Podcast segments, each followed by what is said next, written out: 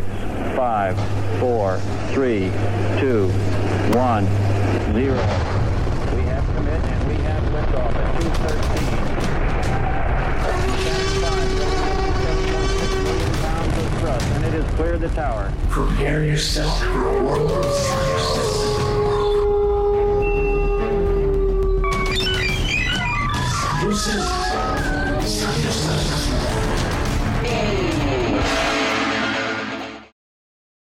Good morning, everybody. Conley here, KVLF. It is the Science Nights in the morning, just after 10 o'clock. And you know what? We have all the knights assembled. Dr. Adaban Bhattacharji in the house here. And we also have Dr. Thomas Schiller, all the way from Australia, down under, Sean Dram. What's up, Sean? Hey, guys. What's happening? Not much. Just recovering from Thanksgiving.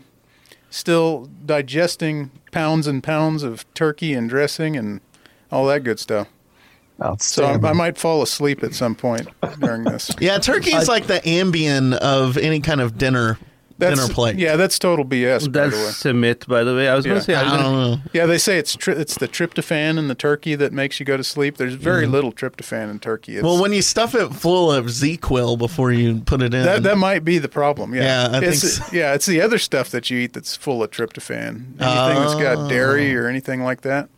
Well, there you go. We figured it out. So that's what we're talking about today. We're talking about tryptophan, right? No. I think we're talking about the deep sleep. Deep sleep. I've been having a few of those after that turkey. Yeah. Or deep sea. Deep sea is what we're talking about. Deep sea. So now let me offer a confession to everybody here. Oh my God, Conley, are you going to say something? I am going to say something. I'm going to say. I'm terrified of the ocean. I am terrified because it's the unknown. It's so hard to explore. I thought you were going to finally tell us that you loved us. Yes. I mean, that hates in your eyes, Conley. I do. Yeah, I do love y'all. Yeah. I do love y'all. You know the word for that? The fear of... Being scared of the ocean? Yeah. What? Thalassophobia. Oh, really? Oh, yeah. Deep waters. That's the actual fear. Well, I mean, I'm not like I wouldn't be scared like swimming in it or like, you know, deep diving. I really wouldn't be scared being out in it. But what I am scared of is like what might be lurking underneath. There's a terrifying image I've had in my memory of like a small boat with this giant, huge thing coming underneath it. And you just don't know what it is. Mm-hmm. It's like, whoa. I mean, that could be anywhere when you're in the ocean. It's terrifying. Yeah, there is some terrifying stuff out in the ocean. I'm sure Sean will tell us all about that. But we've had probably half a dozen episodes where we talk about the scary stuff that's lived in the oceans throughout the past, 400 million years. But if the recollection is true or stuff, but the things that are in the deep sea, here's a great part. Mm-hmm. I'm not going to come out to this ocean surface to attack Conley. That we can guarantee because they would most probably not survive up in the surface. Am I not saying the truth here, Sean? Like the one that is... That's right. Yeah. So, some of them, the deeper you go, a lot of these deep sea fishes are so adapted to super, high pressure environments of the deep ocean that they can't even make it to the surface without... the pressure differential killing them. Yeah. So it would require Conley to go down deep. Yeah. Does that sound good, Conley? You want to go down to I'll give it a 25,000 feet below and see what's down there that can pull you apart? I'll make you a deal. As long as I can see some aliens, I'm cool. They all look like aliens out there. They will look like aliens. So how far does light go down into the ocean? Like how deep does it go?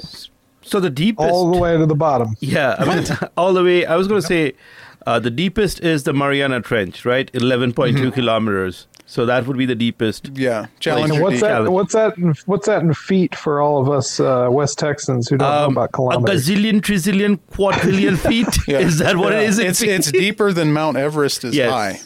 Yeah. Which is pretty impressive. 35,000 feet, give or take. Yeah. And that's taller. That's deeper than Mount Everest. Yeah, that's the height where like jet planes fly, like 30 to 36,000.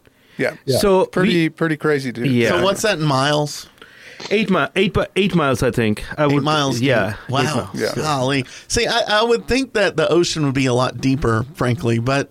Okay, cool. 8 miles, but yeah, that's not impressed. Yeah, he's not impressed at all. So yeah, let me try to impress you more.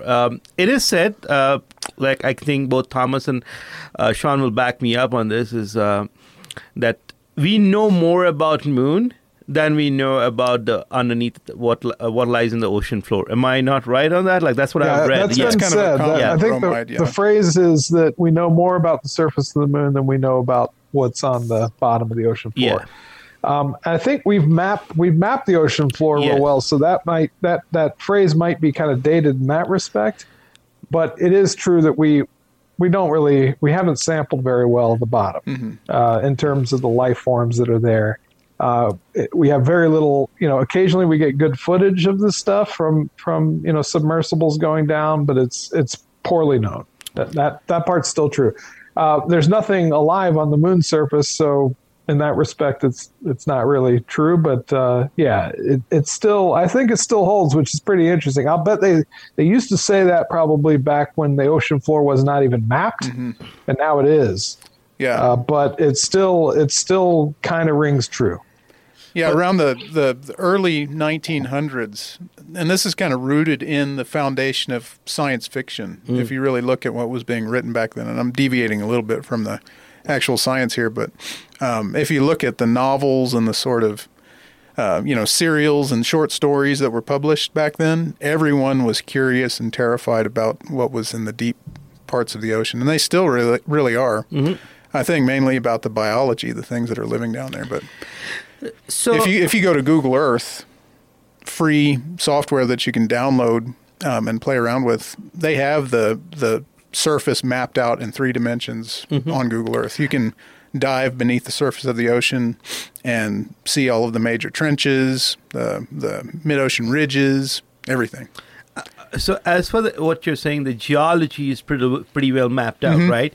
But what is not mapped out is the life that we find there. We don't really know much about it. And so if we step back a little, so what I know from my rudimentary knowledge of geology and biology, there are like 3 layers of the ocean. You have the mesopelagic or something, which is the top layer, and then you have another layer, and then you have the lowermost layer of the ocean. The bathyal, the abyssal, and the hadial. Hadial. Whoa, yeah. Hades? All the way down to Hades? Yeah, that's way, way down there. That's, I can't remember where the cut. I think it might be 8,000 feet, something like that. But is that where like the four horsemen? That's where Cthulhu hangs out. 8,000 meters. Oh. Meters, not feet. Yeah, 8,000 meters. Lovecraftian on us. Yeah, but these are all depth determined sort of levels, and we use them sometimes in geology, but they're mainly used in sort of oceanographic study, really, because they have to do with depth, not necessarily the physiography or the bathymetry, the term we use for the ocean floor. We talk about them quite a bit as we relate them to kind of biology or paleobiology, where different organisms will live. The main reason in just kind of general geology that we talk about the different depth horizons is because we have a kind of threshold that we call the CCD at a certain depth, ranging between 5,000, 6,000 feet, where below that level, calcium carbonate will dissolve. Okay. So it affects how deposition happens, basically. But, to kind of introduce the deep sea setting that we're going to be talking about, it's kind of important to discuss kind of the broader picture, I think. And geology has a lot to do with that, specifically tectonics, plate tectonics. And I'm not going to spend too much time on this because we've covered it. We've covered it. Yeah, we've done multiple show. Yeah, multiple times. But really the shape and the form of the ocean floor has a lot to do with how the tectonic plates are interacting and how they're moving. At certain places, the plates are rifting apart, they're spreading apart. At certain places, they're colliding. Certain places, they're moving against each other. And all of those different scenarios kind of facilitate different geomorphic features on the ocean floor. So when you push two plates together, you drive up the surface rocks. When you pull them apart, you create valleys, you create rifts. And all of this is happening both on the continents and beneath the surface of the ocean. When they get pulled apart, does the ocean, like, technically, quote unquote, get a lot deeper? Are there undiscovered? I mean, of course, there'd be undiscovered places, but would that be deeper than you'd say normal? Funny enough, it's not where they're pulling apart that it's becoming deeper. It's where they're colliding. Really? So where you have a spreading center is what we call it, like at the mid-oceanic ridge, like the mid-Atlantic ridge. Right. You're essentially having new rock forming kind of constantly, forcing the tectonic plates away from each other. So it's this kind of recycling process. You're not removing rock. You're not adding rock kind of to build it up. It's not accumulating, but it's just forcing the plates apart kind of like a conveyor. Now, where you make the ocean progressively deeper are at subduction zones, where you have usually a oceanic plate, so the thin oceanic crust, either diving beneath another body of oceanic crust or a body of continental crust. When it comes to the Mariana Trench, the deepest part of the world, you have a piece of oceanic crust that's diving beneath another piece of oceanic crust. And as it's doing so, it's kind of pulling down the other tectonic plate. And what you're doing with your hands, you're kind of like, making a little downward. Yeah, I'm making with a little heart. Yeah, a little heart. But that's kind of, how this is described. So for our listeners, could you say that there's a whole different universe under the ocean that kind of resembles the mountain ranges we see on top of the? It's pretty different, and the reason is because of the nature of the oceanic crust. When we look at the tectonic plates, we have plates that are roofed by continental crust in part, and parts of the plates that are roofed by oceanic crust. Huh. And again, this is something we've talked about several times, so I'll be real quick about it, but the continental crust is thicker and it's less dense. The oceanic crust is much thinner and more dense. It's made out of a different type of rock. So when you have two oceanic plates collide, or an oceanic and a continental plate collide, one of those plates tends to dip beneath the other. When it's a continent to an oceanic plate, the oceanic plate, because it's denser, is gonna dip beneath the continental plate. Yeah. And, different things happen.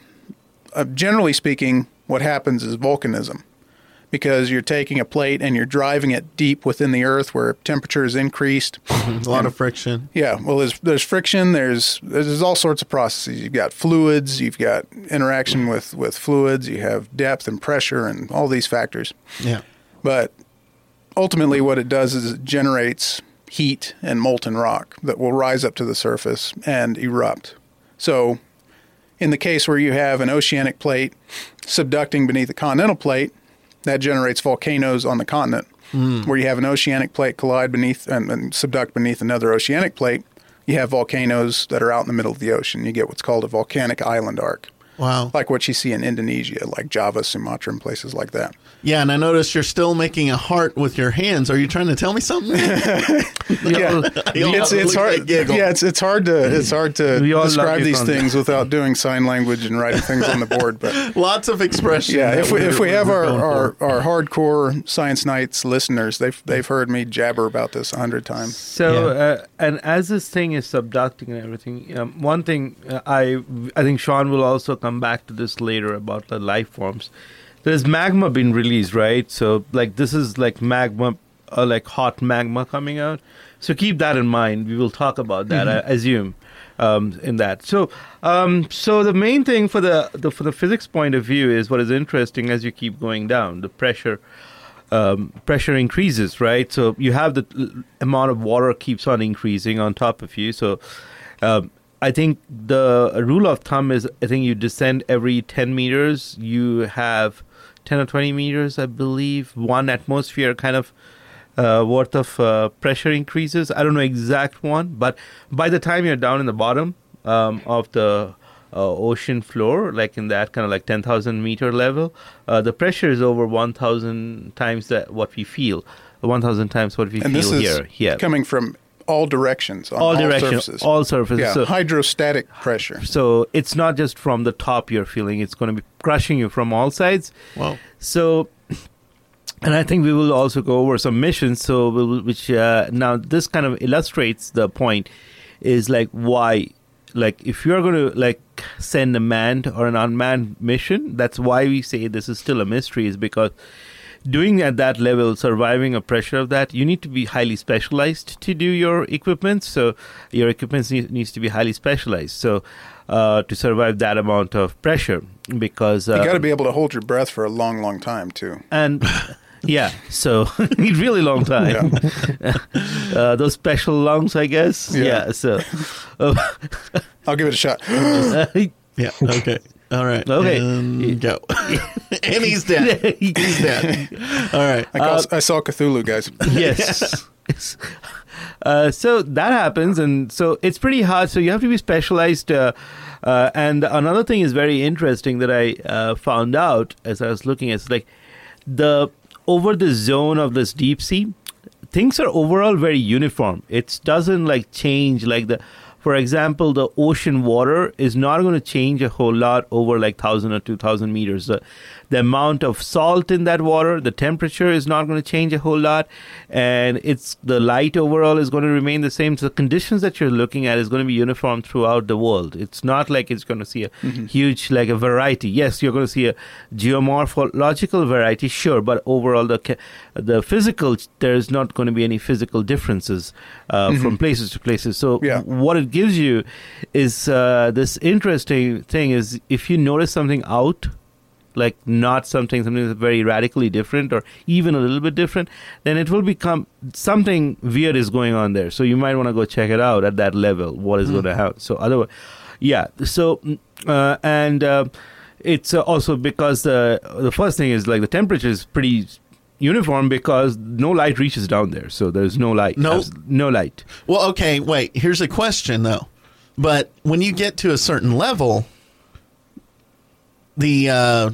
I guess biology of the deep, deep ocean, they start producing their own light, right? Some do, some don't. Yeah, but some do. Yeah, some do. Bioluminescence, yes. Yeah, that's pretty cool. And so the biology is creating a form of light that would kind of affect things like the sun wouldn't, right?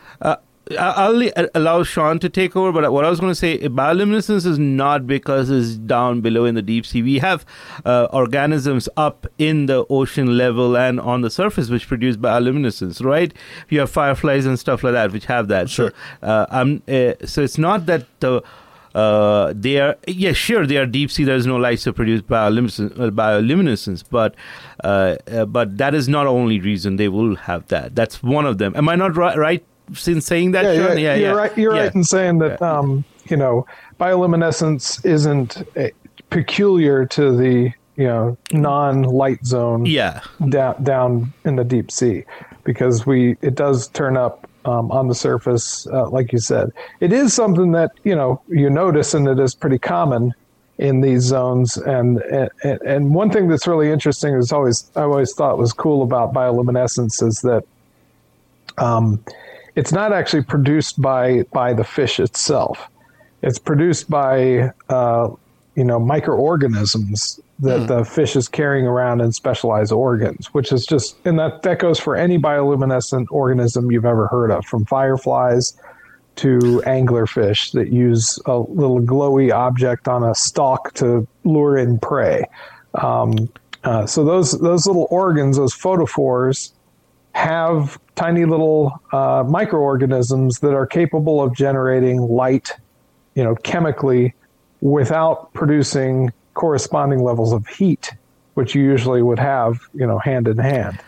That is so fascinating. It's a symbiotic relationship between microorganisms and whatever the host organism is, almost like a parasitic relationship, except it benefits both, and so it therefore becomes mutualistic. Hmm. Yeah, it's very interesting too. I didn't know that fireflies also had microorganisms to produce light, and it's not by them. So, like, there's no, unlike, you could kind of think of another example of, like, we've talked about electric fishes before, mm-hmm. and they've got specialized organs that create, electrical discharges without heat, corresponding heat. But in this case, that's like a super highly modified muscle fiber that can do that. In this case, it's nothing like that. It's just like a little, vessel for these microorganisms, and it's the microorganisms that do the work. And it's really kind of like a chemical reaction. We're about to head to a break, but this is so fascinating that we can look deep down in the earth and find and discover things like this. And it's like as above, so below almost. Yep. Hey, everybody. This is Science Nights in the Morning. Sean Dram here, and we're talking about the deep sea.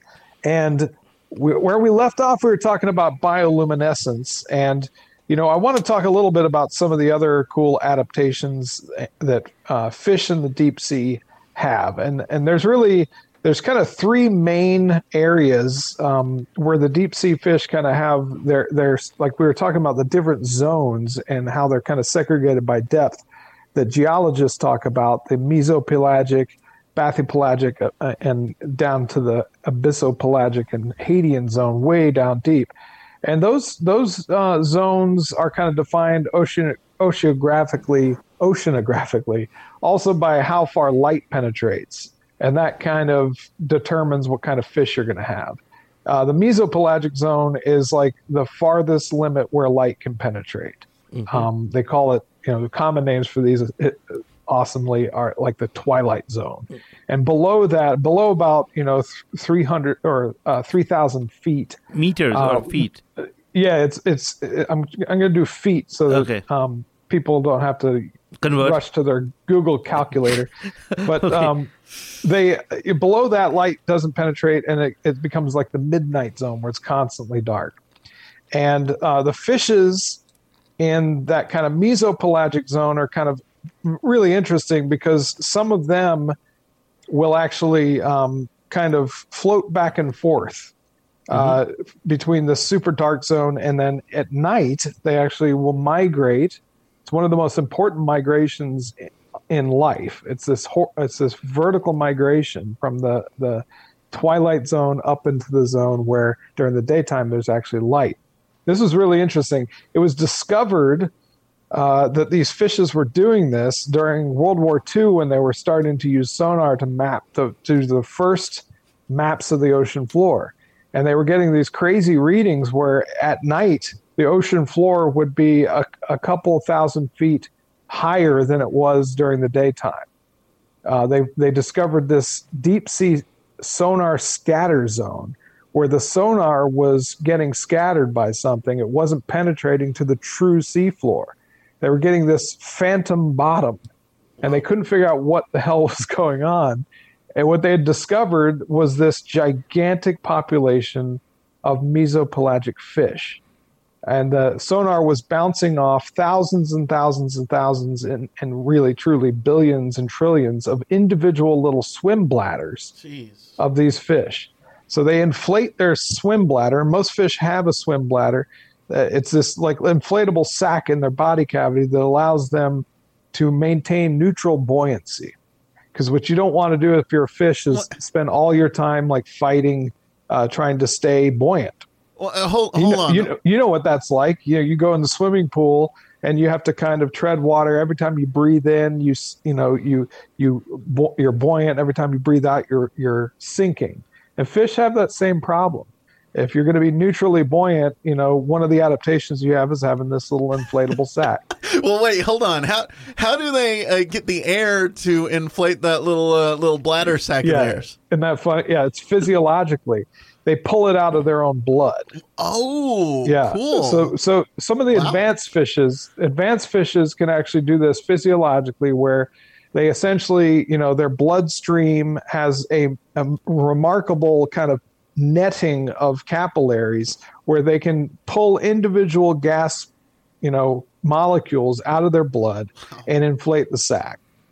Now, other fish can actually gulp air and inflate the sac directly. But of course, these fish can't do that because they're at, 3,000, 4,000 feet. They're not going to go to the surface to gulp air.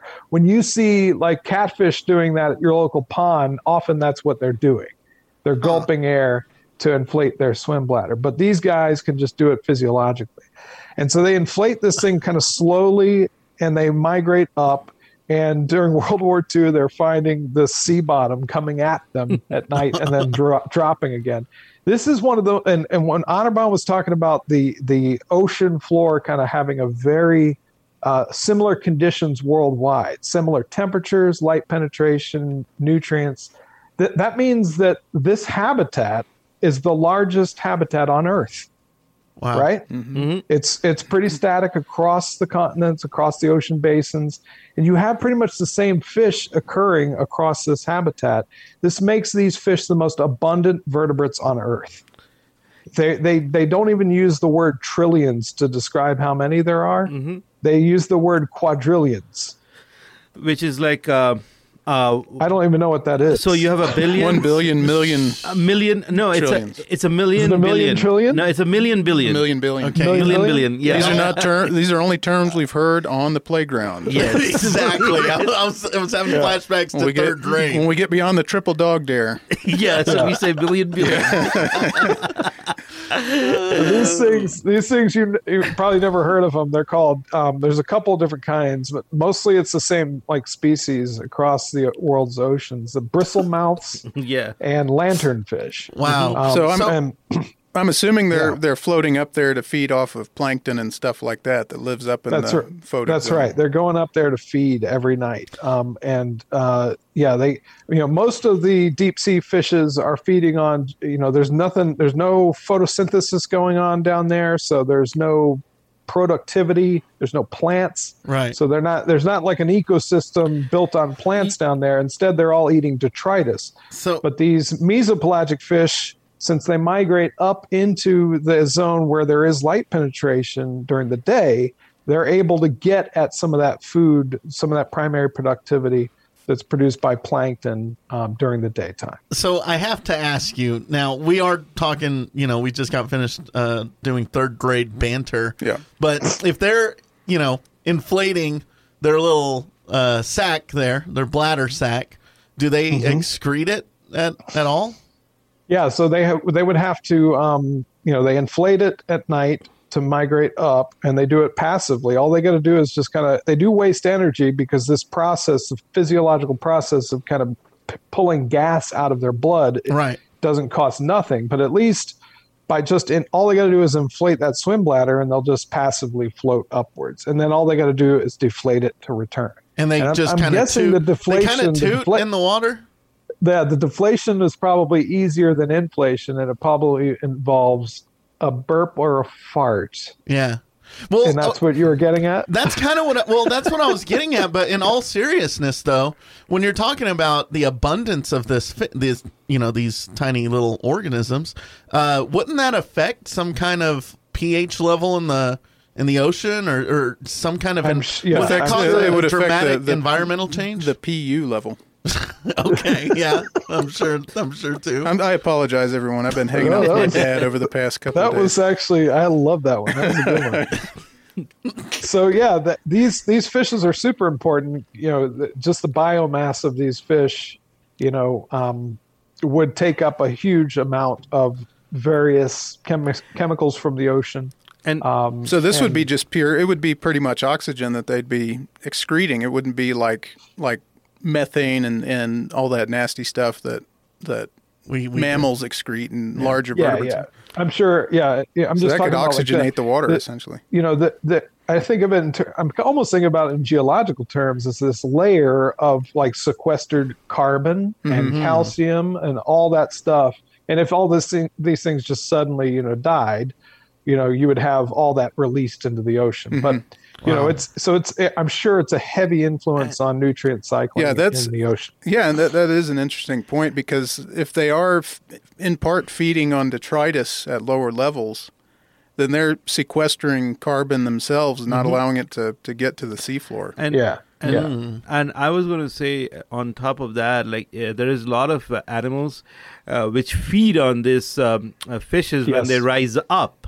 So when they're rising up, that's right. There's a lot. It's a cool way to kind of transfer nutrients and primary productivity down to the lower levels. Mm-hmm. You know, because it's not just a steady rain of detritus down to the bottom. If it were that, it kind of wouldn't be as interesting, and it wouldn't support as much much biomass. Mm-hmm. Instead, these guys are kind of transferring back and forth. And this is just the first zone. So if you go below that zone, you get kind of a slightly different crew that hover at these kind of intermediate depths that aren't quite as deep or as shallow.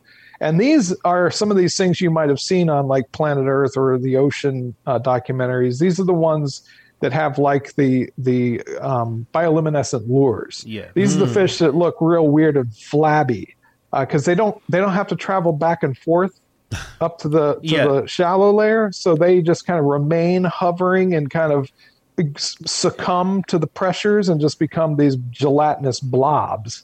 And these are the fishes you see that have like the giant mouths. Yeah, and the nose hanging over the mouth looks like a cartoon character. Yeah. Used to show up on the National Enquirer.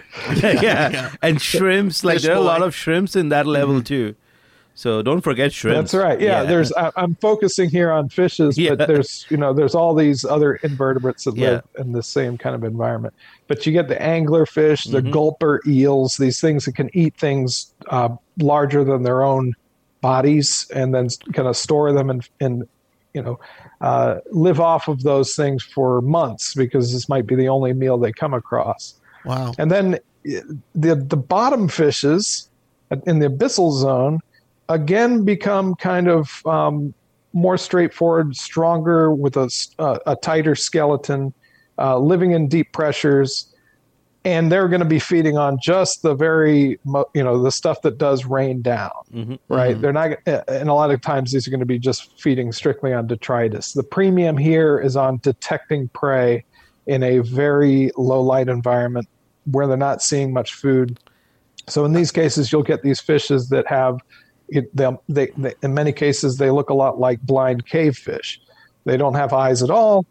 And they have their lateral line system, which can detect vibrations in the water, will be some of the most best developed of any fish. In some cases, the lateral line organs are actually on little bitty stalks that stick up off of the skin so that they can really just any kind of movement down there, they can detect and try to go and eat something that's moving.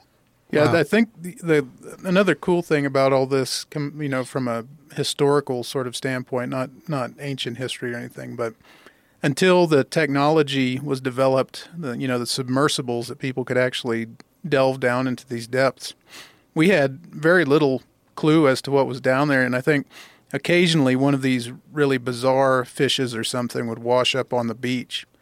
And if you can imagine, when you look at these things, I'm sure everyone listening has at least seen one of these documentaries that Sean mentioned. They're really, really bizarre, alien-looking things. And if you could put yourself... Describe it. Well, at the kind of moderate depths, you have things with gigantic eyes, that are trying to take in as much light as possible, things that, their eyes are 25% of the surface of their body and weird stuff like that. Yeah. And then these things that are essentially blind and that live at greater depth. Things that you don't see, you're not going to pull up on your... And they have really long, kind of sensors all over, Yeah, they're alien-looking things. Yeah, yeah. Now, I was just imagining... And that's in the abyssal zone? Yeah, that's at really deep and great depth. And you have some of those weird-looking fishes which have huge mouth. So some of those are in there. Mm-hmm. So some of the ones that you should... I would like to mention... there's some that use bioluminescence near the eyes that actually project light directionally that are called flashlight fishes. Mm-hmm. Mm-hmm. And they use them to, like you would use a flashlight to search around for prey. It's amazing. It's kind of a signal though. Wouldn't it be a signal? And wouldn't, in some cases, in a lot of cases, they're just using them for signaling. They can use them for camouflage. So a lot of them have the photophores on the bottom of their belly, so that fish looking up get confused and they see the light and they just kind of think it's the light of the surface instead of the fish. Wow. So it actually disguises the fish. Some use them for sexual selection. Mm-hmm. They make little species-specific, flashing to attract mates. But a lot of times, the flashlight fishes are actually using it like a searchlight, which is just nuts. Here's another one. The brown snout spookfish has two pairs of eyes. Two pairs. It's two pairs. It's evolved two pairs of eyes, one more or less from scratch, where it has a pair of eyes on the top of its head and a pair of eyes looking straight down. And it can see up and down simultaneously. There's not a single other thing that I can think of that's evolved two eyes. Not vertebrate. Yeah. Not from scratch, yeah. Because there are, there are some where the eye has become kind of split in half to look up and down on the water surface. Mm-hmm. And so, whirligig beetles that you've seen swimming around, swamps or even, desert pools. Those guys have two pairs of eyes, but you can kind of see how they evolved them from an eye that basically split in half and migrated. And there's a fish that has kind of split pupils like that for seeing above and below the surface film of the water. But this thing has essentially built a second pair of eyes from scratch, from nothing. Yeah. And one eye can look up, and one light looked down, and one of them is kind of specialized for detecting bioluminescence. So it's just off the chain. It's similar to if you take just a regular fish, like a rainbow trout, like a trout or something, and you put giant Gucci glasses on it, and it it raises it up above its on its forehead, and that's kind of what the spookfish looks like. It looks like it has a giant pair of Gucci looking sunglasses on its forehead, and then it has the little eyes underneath. Really cool, really interesting. And I think Adaban would have a better chance at explaining how you can tell it's one set is completely different from the other because the way that it uses light is totally different than pretty much any other vertebrate eye. It acts like a pinhole camera, and I've my eyes start glazing over whenever I look at these kind of physical explanations of how light is focused and that sort of thing. I'm like, what is going on? But anyway, it works. It focuses light totally differently than any other vertebrate eye. And that gives you the clue that this thing is kind of brand new under the sun. Yeah, this is I never knew of this fish at all. It's just, it seems like it has very interesting eyes. And I was just looking at it. And it uses them. First of all, it's going to use a lens to which normally every eye does it. Right. That's focus, the usual way. Yeah, usual way. And then it has a secondary eye which does not use a lens to do it. It uses that's the pinhole camera. And of course, when you say pinhole camera in 1935, everyone would know what you're talking about. Yeah, and then I don't know what a pinhole camera is. And how it works. Yeah, and there's crystals which will reflect the light back and stuff.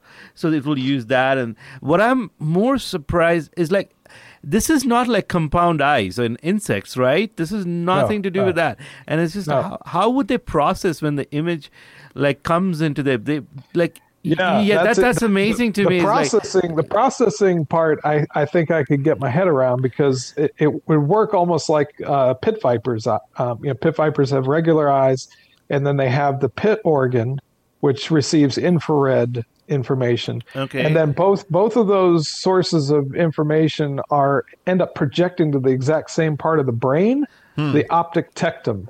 And that part of the brain processes them simultaneously, so it gives you an overlapping infrared visual image. I would tell you probably this is the same thing that's happening here. Yeah, so the image that this brain is figuring is not I got to look up first, then down first. No. I'm not. I wonder what's up. No, it's at the same time this fish is experiencing up and down. That's what I'm saying. It's for us. It's as if you're seeing the sky and the ground at the same time, right? That's what the fish would be seeing. So I'm gonna call an audible. We're about to go into a commercial break. What happens when this thing starts daydreaming?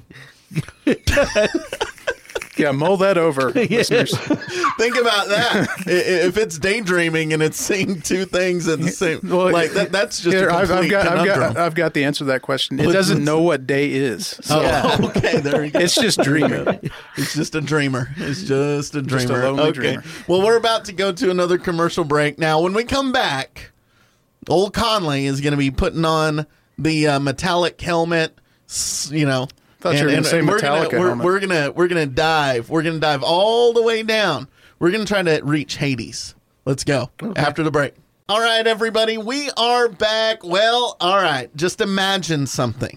We've been talking about the ocean floor, the deep sea level, and the environment, the organisms that live in this deep sea. Now, just imagine being on the top of the water. Your boy Conley up there.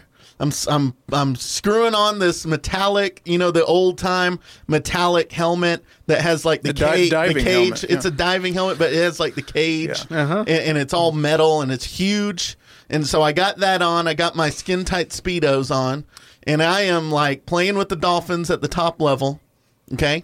Where we're diving deep. You put a lot of thought into this imagery, haven't you, Connor? I think I'm getting over my fear. Okay. I'm getting over my fear. I'm challenging it. I'm going deep.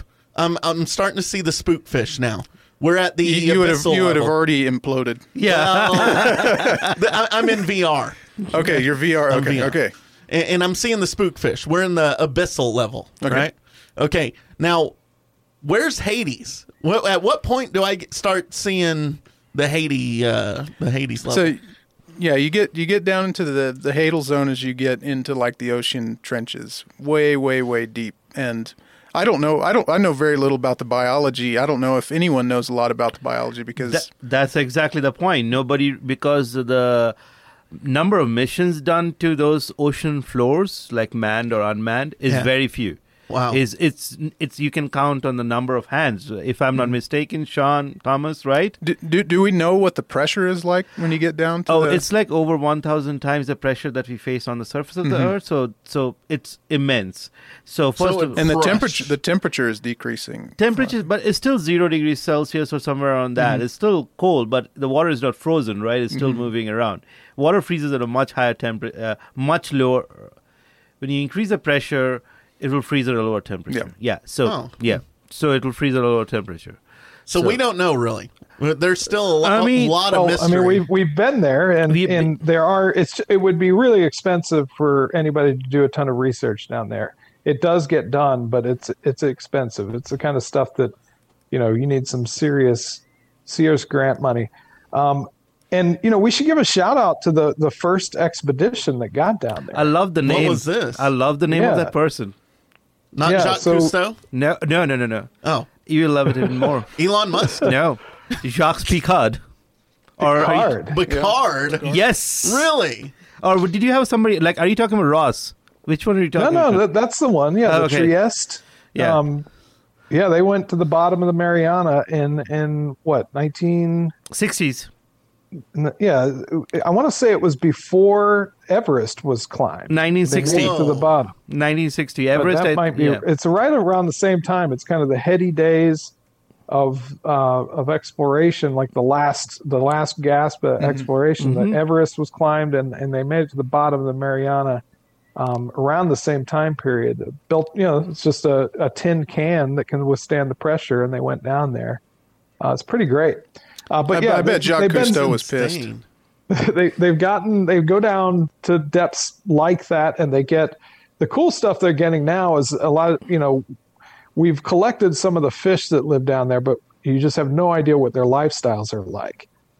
Because they come up from the ocean, they're already dead from they're dead from the pressure, so you never see what these things are up to. And that's kind of the final frontier, is getting videography of these animals alive. And that's the kind of stuff they're getting now. And every now and then you'll see these great, great quality videos of these ghostly images of some of these deep sea fishes and other invertebrates in the habitat doing their thing. And that's the kind of thing you can look forward to for the next, 30, 50 years. Wow. Is, the first footage of this beast doing this you know, or maybe the discovery of something really phenomenal. You know, I'm kind of holding out hope that there could be a living ostracoderm at the bottom of the ocean. Okay, what is a ostracoderm? Yeah, these are plated bony fishes. They can withstand the pressure? Potentially, yeah. Well, they've been extinct for what? Since the Devonian? Yeah. So you know, it's a super long shot. These are jawless fishes that would be some of the earliest of, you know, our ancestors. Devonian would be what, like 250 million years ago? 300 million? No, that's Devonian. I can't remember. It's okay. I'm not a geologist. Okay. He's not a numbers guy. He's not a numbers guy. Numbers get mixed up. I remember that being on a test, though. Yeah, it's like 350, 400 million years. Yeah, it would be like one of the most incredible living fossils ever found. Okay. It would beat anything that's been found yet. But you never know. Mm-hmm. Yeah, no, I think, isn't James Cameron like funding a lot of this deep sea research? James Cameron is into this stuff. He's been, I want to say James Cameron has been to the Challenger Deep. Yes, 2012. Really? Yeah, yeah. He's been there. Yeah, he loves the deep because his movie. Well, he did that movie, The Abyss, right? Abyss, yeah. That's right. So that's what's down there, is that amorphous blob of mercury or whatever. A big city-state of underwater aliens. Yeah. That's all that's down there. And... yeah, so, here's the real kicker for me. Sorry to interrupt, Anirban, but this is how I think about things.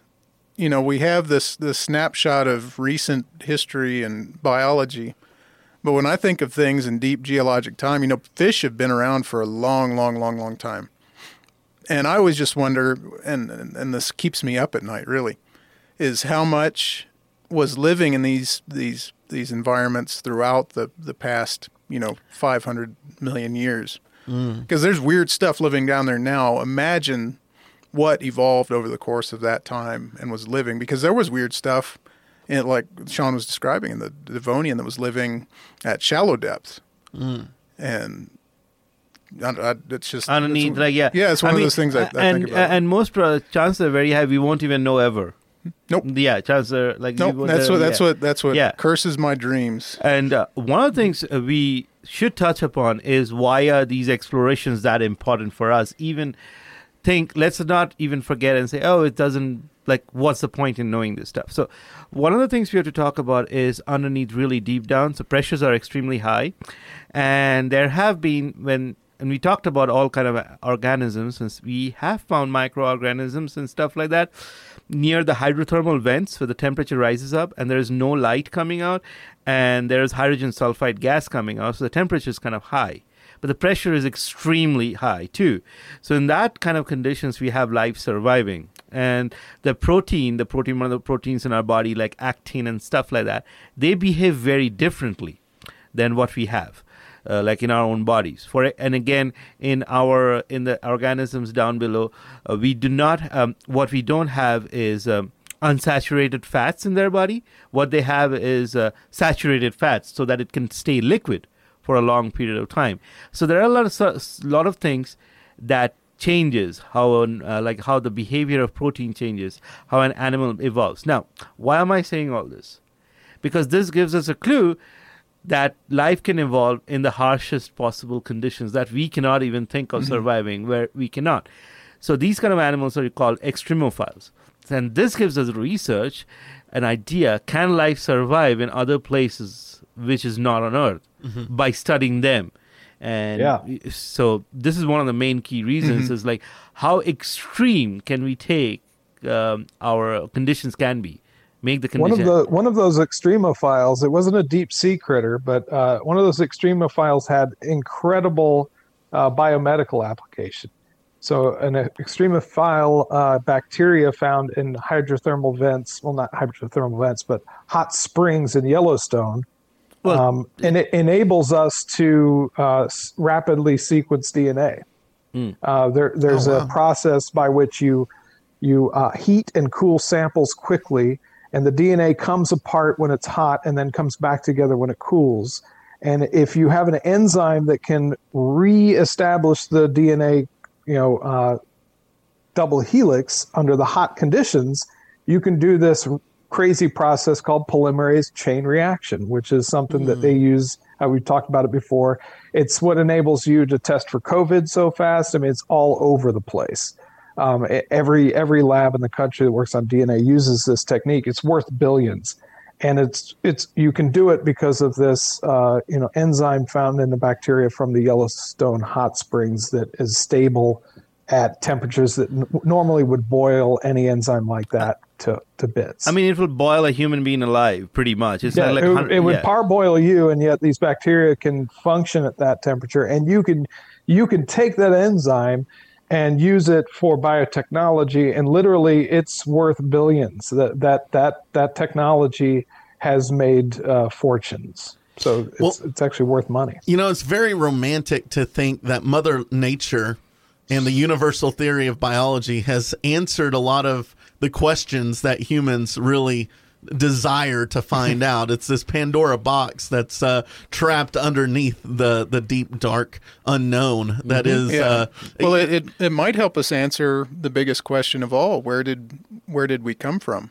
Oh yeah, yeah. This is all. Wow. It's all has to do with theories on the origin of life, yeah, and amino acids too. Oh my gosh. Because you're looking at temperatures when Earth was formed, right? You're looking at extremely hot environment, extremely acidic environment, a lot of you don't have free oxygen, so there is no photosynthesis happening, and there's a lot of clouds and everything else, so sunlight's not really coming through at all. So there's very extreme conditions, and still we have life. Like within 400 million years, life is there on Earth in terms of bacteria and stuff.